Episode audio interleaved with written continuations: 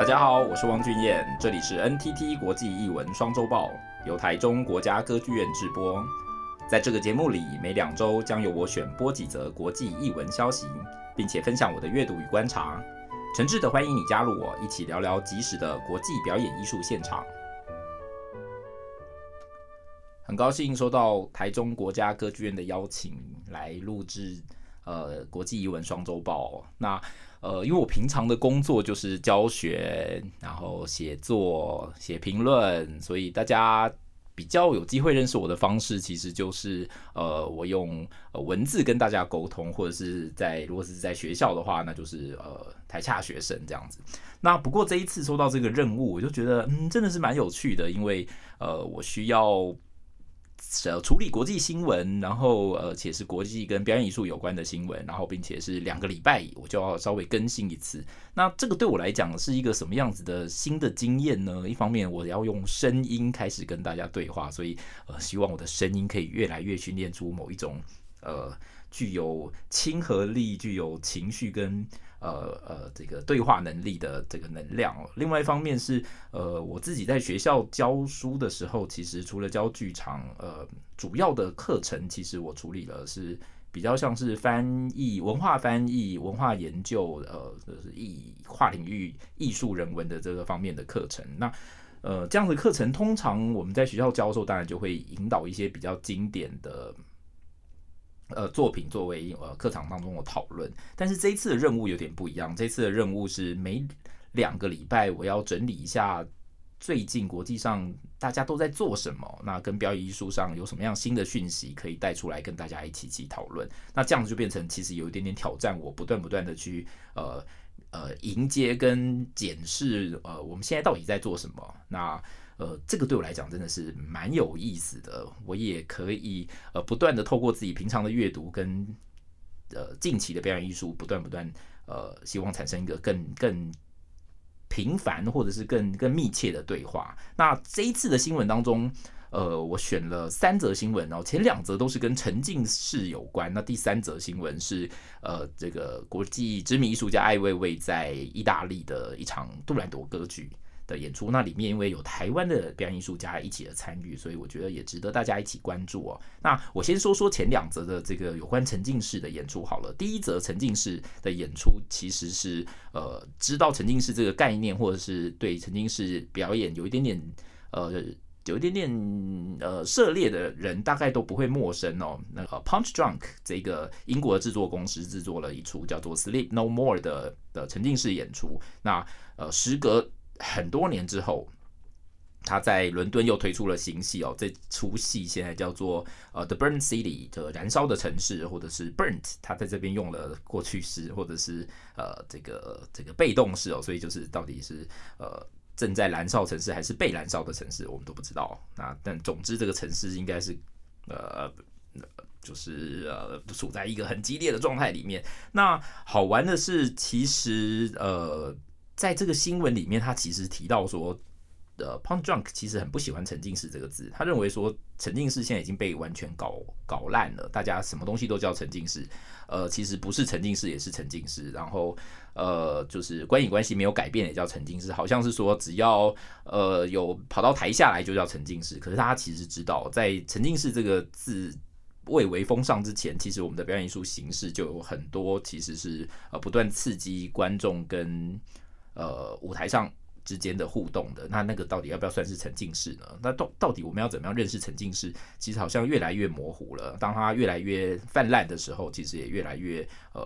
呃没有办法掌握它到底实质的内涵是什么。那 Punch Drunk 就对这件事情其实提出了一些些回应哦。他认为说，沉浸式其实不是沉浸式，应该是要用对他们来讲要用这个新的字叫做 site sympathetic。哦，site sympathetic，我们在台湾比较熟悉 site specific，site specific 在中文里面我们比较呃统一的认知叫做场域限定。场域限定就是说啊，呃，通常这个演出在这个特别的场域当中，呃，为它制作，然后呃特别的的的安排跟设计，不管在叙事啊表演上，我们都是因为这个场地而开始发展出来的一种呃演出内容。那呃，Punch Drunk 用了一个新字叫做 “sight sympathetic，sympathetic 就可以翻译成呃怜悯啊、同情啊，或者是我认为有点像共感哦。它其实是呃可以传递某一种呃互相连接的讯息。然后他认为 “sight sympathetic 其实是在这个场域当中共同创建的一种呃我们彼此之间呃因为这个场域而发展出来的情感关系，或者是呃表演跟观众当中共同呃理解的关系。那他觉得这个才是他们现在想要做的的一个很重要的。的这个跟观众建立的新的关系哦，那我觉得这个就是蛮值得大家继续去观察的，因为呃，一方面 Punk Junk 本来就是这个沉浸式的一个呃呃先声哦，就是他他其实是很早很早就把这个东西变成了一个有规模的呃制作演出，让观众非常非常的投入。到今天为止，其实呃世界都是仍然在演出 Sleep No More，到到英国去可能都呃还是会买票呃进到剧场去看这出戏哦。那呃。呃，所以这个消息是呃跟沉浸式有密切的关系啊。但顺带一提哦，我查了一下他们这个票价，这个呃最便宜的票价其实是二十五块英镑，看起来其实是蛮合理的。但是我后来才发现，它其实是一个限时抢购的这个特价，每个月的礼拜五的中午开卖，下一个月的限时票价。那大家就在那个时间点要抢到票，你就可以以二十五块英镑进去看这出戏。但平常的票价呢，呃是呃八十九块五，呃。英镑，那你就可以进场。但是你如果升级版到一百零六块五英镑的话，你就可以进场的时候就不用排队，直接就是到了以后，你就可以直接呃直接优先进场。然后进场了以后，它还有一个叫做这个免费的呃挂外套，叫做 coat check。coat check 的意思是说，就是大家进到剧场的时候，呃，国外通常你就是外面穿着大衣，外面很冷，你进去了以后，你都是要帮忙，就是呃要。这个寄物外套，那它这个一百零六块五的票价就可以帮你免费这个挂外套这这个服务。通常挂外套的时候，拿另外给钱嘛，这样。那大家不要以为这样子票价就是它的顶级票价喽。接下来还有一个叫做 VIP 票价，VIP 票价是一百五十一块五的英镑。那这个一百五十一块五的英镑还可以干什么呢？除了可以不用排队，可以挂外套之外呢，你还可以有一个特别的桌子帮你给预定下来，然后在。呃，演出中或者是演出之后，你都可以这个在这个 bar 里面，呃，拥有这个桌子的周边，呃，这个叫什么？它叫做 table service，就是不是周边服务，应该是桌边服务，对，桌子旁边的服务，他们可以帮你来点餐啊，或者是做什么的。那这个显然，呃，我们在讨论沉浸式的时候，常常会以为它只是一个艺术美学形式。其实严格讲哦，Punch Junk 把它做成了一个真的就是。呃呃，制作公司哦，它不是一个剧团的概念，而是它呃以剧场形式，然后结合各式各样的消费啊，各式各样的呃呃周边的的的的各种可能性，然后把它创造成一个可以不断不断呃延续的生产行为。它比较不是我们平常想的，好像剧场就只是一个艺术的一小群人，或者是一个单纯的构想。其实呃，这个制作公司其实是把呃这个。整个沉浸式变成了一种，呃，一种大家共同参与的状况。那其实从这个角度来讲哦，就可以延续到我们延续到我们的下一篇新闻哦。其实沉浸式跟号召观众，呃，互相连接有非常密切的关系。为什么呢？大家以前都会觉得好像说啊，我们苦苦的在这边呃等待大家，然后大家都不来，然后沉浸式反而变成了一个说，哎，你来了以后，你可以。呃，体验更多，你可以感受更多，然后你好像就会呃得到更多。所以我觉得沉浸式从一个角度来讲，其实更像是一个呃商业诉求，达到了一个利基，让你知道说，诶，来这里了以后你会变成一个不一样的东西。那呃，你要不要来来看这样？那这个新闻是在世界的呃这个。的另外一个一个城市里哦，在韩国，韩国的国立中央图书馆哦，这个新闻叫做呃，Not just to read, but to experience，呃，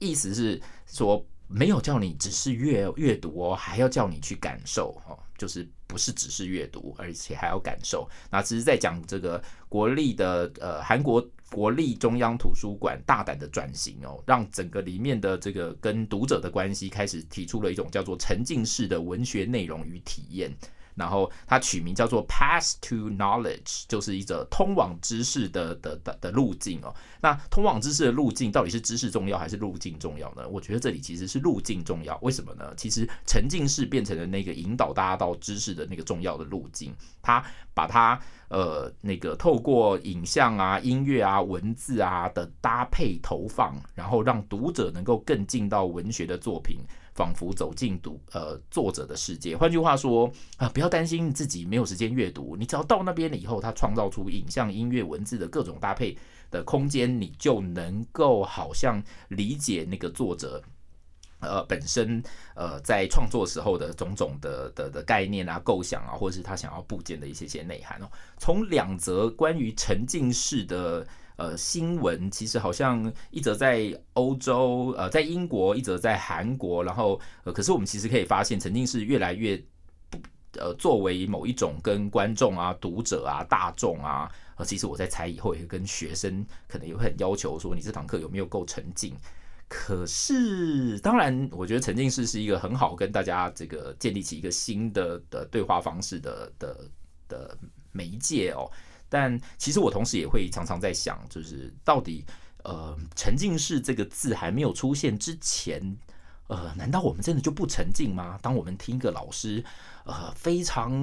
呃神游在，比如说莎士比亚的世界，或是庄子的世界的时候，牡丹亭的世界的时候，呃，我们真的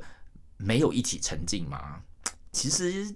我们没有那些影像，没有那一些音乐，可是其实未必不沉浸哦。对，所以沉浸式到底是一个呃纯粹的美学新的形式吗？还是其实是一种认识的转变？其实我们大家可以一起来想一想哦。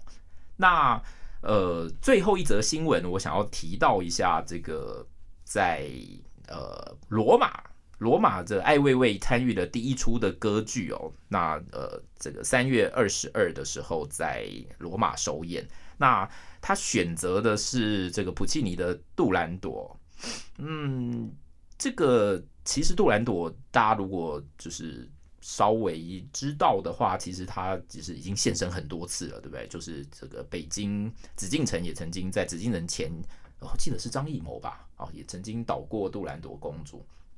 那呃，在高雄卫武营也曾经上演过，呃，演出过杜兰朵。那呃，这个艾薇有趣的是，他把这一次的杜兰朵加入了香港的时代革命，加入了疫情，然后创造出了呃他自己很独有的创作特色，然后可能呃在这个这个歌这个歌剧的指挥其实是这个乌克兰籍的指挥哦，所以整出歌剧的这个议题性就非常非常受到关注。呃，另外一个值得一提的是，其实我们台湾有一位演员真的就飞到这个。罗马去参与了这场杜兰朵的的歌剧演出，那他是赵鑫，呃，赵鑫是一位呃这个前旦，他是这个生理男性，但是他其实在这个剧场上表演的呃是这个呃青衣的这个旦旦角的角色，那他在这个演出当中其实呃参参与了很深哦，我们就是呃在台湾其实都这很为他高兴，然后同时一直看到他。很不错的表现，呃，最后最后我想要聊一下这个这个杜兰朵。其实大家会觉得说，哇，其实好像这个杜兰朵很有政治性啊，然后他加入了这个时代的议题啊，加入各式各样的疫情啊，各式各样的讯息。可是我其实，在看这则新闻的时候，我反而有一个倒过来的想法，我觉得就是其实不是艾未未呃把杜兰朵加入了这一些，而是杜兰朵其实每一次在呃，在我们过去的这个文化艺术的这个现场当中，只要呃世界发生什么时候，世界发生什么事的时候，我们常常就把杜兰朵叫出来。我们呃，反而是杜兰朵一再成为我们阅读世界的隐喻。呃，在呃紫禁城啊，在呃这个各式各样的这个。呃，我们想到要做一个制作的时候，其实呃，杜兰朵往往成为我们好像可以不断不断重复操演，可以不断重复使用的一个重要题材。从这个角度来讲，其实呃，并不是说艾未未就不特别了哦。他当然还是非常非常敏锐的抓到这一个点，但我觉得呃更特别的是，到底杜兰朵变成了一个我们怎样的表演艺术记忆，可以不断不断的在不同的时代成为呃我们对于那个时代的一种诠释跟呃欲望的寄托，或者是一种的观演的的的对话方式。我觉得这个也是还蛮值得我们呃继续关注这一位呃已经活了非常非常久，但是都不老的公主。那这一集的国际艺文双周报大概就先分享到此。那接下来，呃，我还会不断不断的去寻找一些有趣的国际艺文消息，然后并且试着透过我的观察跟阅读，把它连接到呃我对于表演艺术的认识，然后并且分享给各位观众。那我们下次再见喽，拜拜。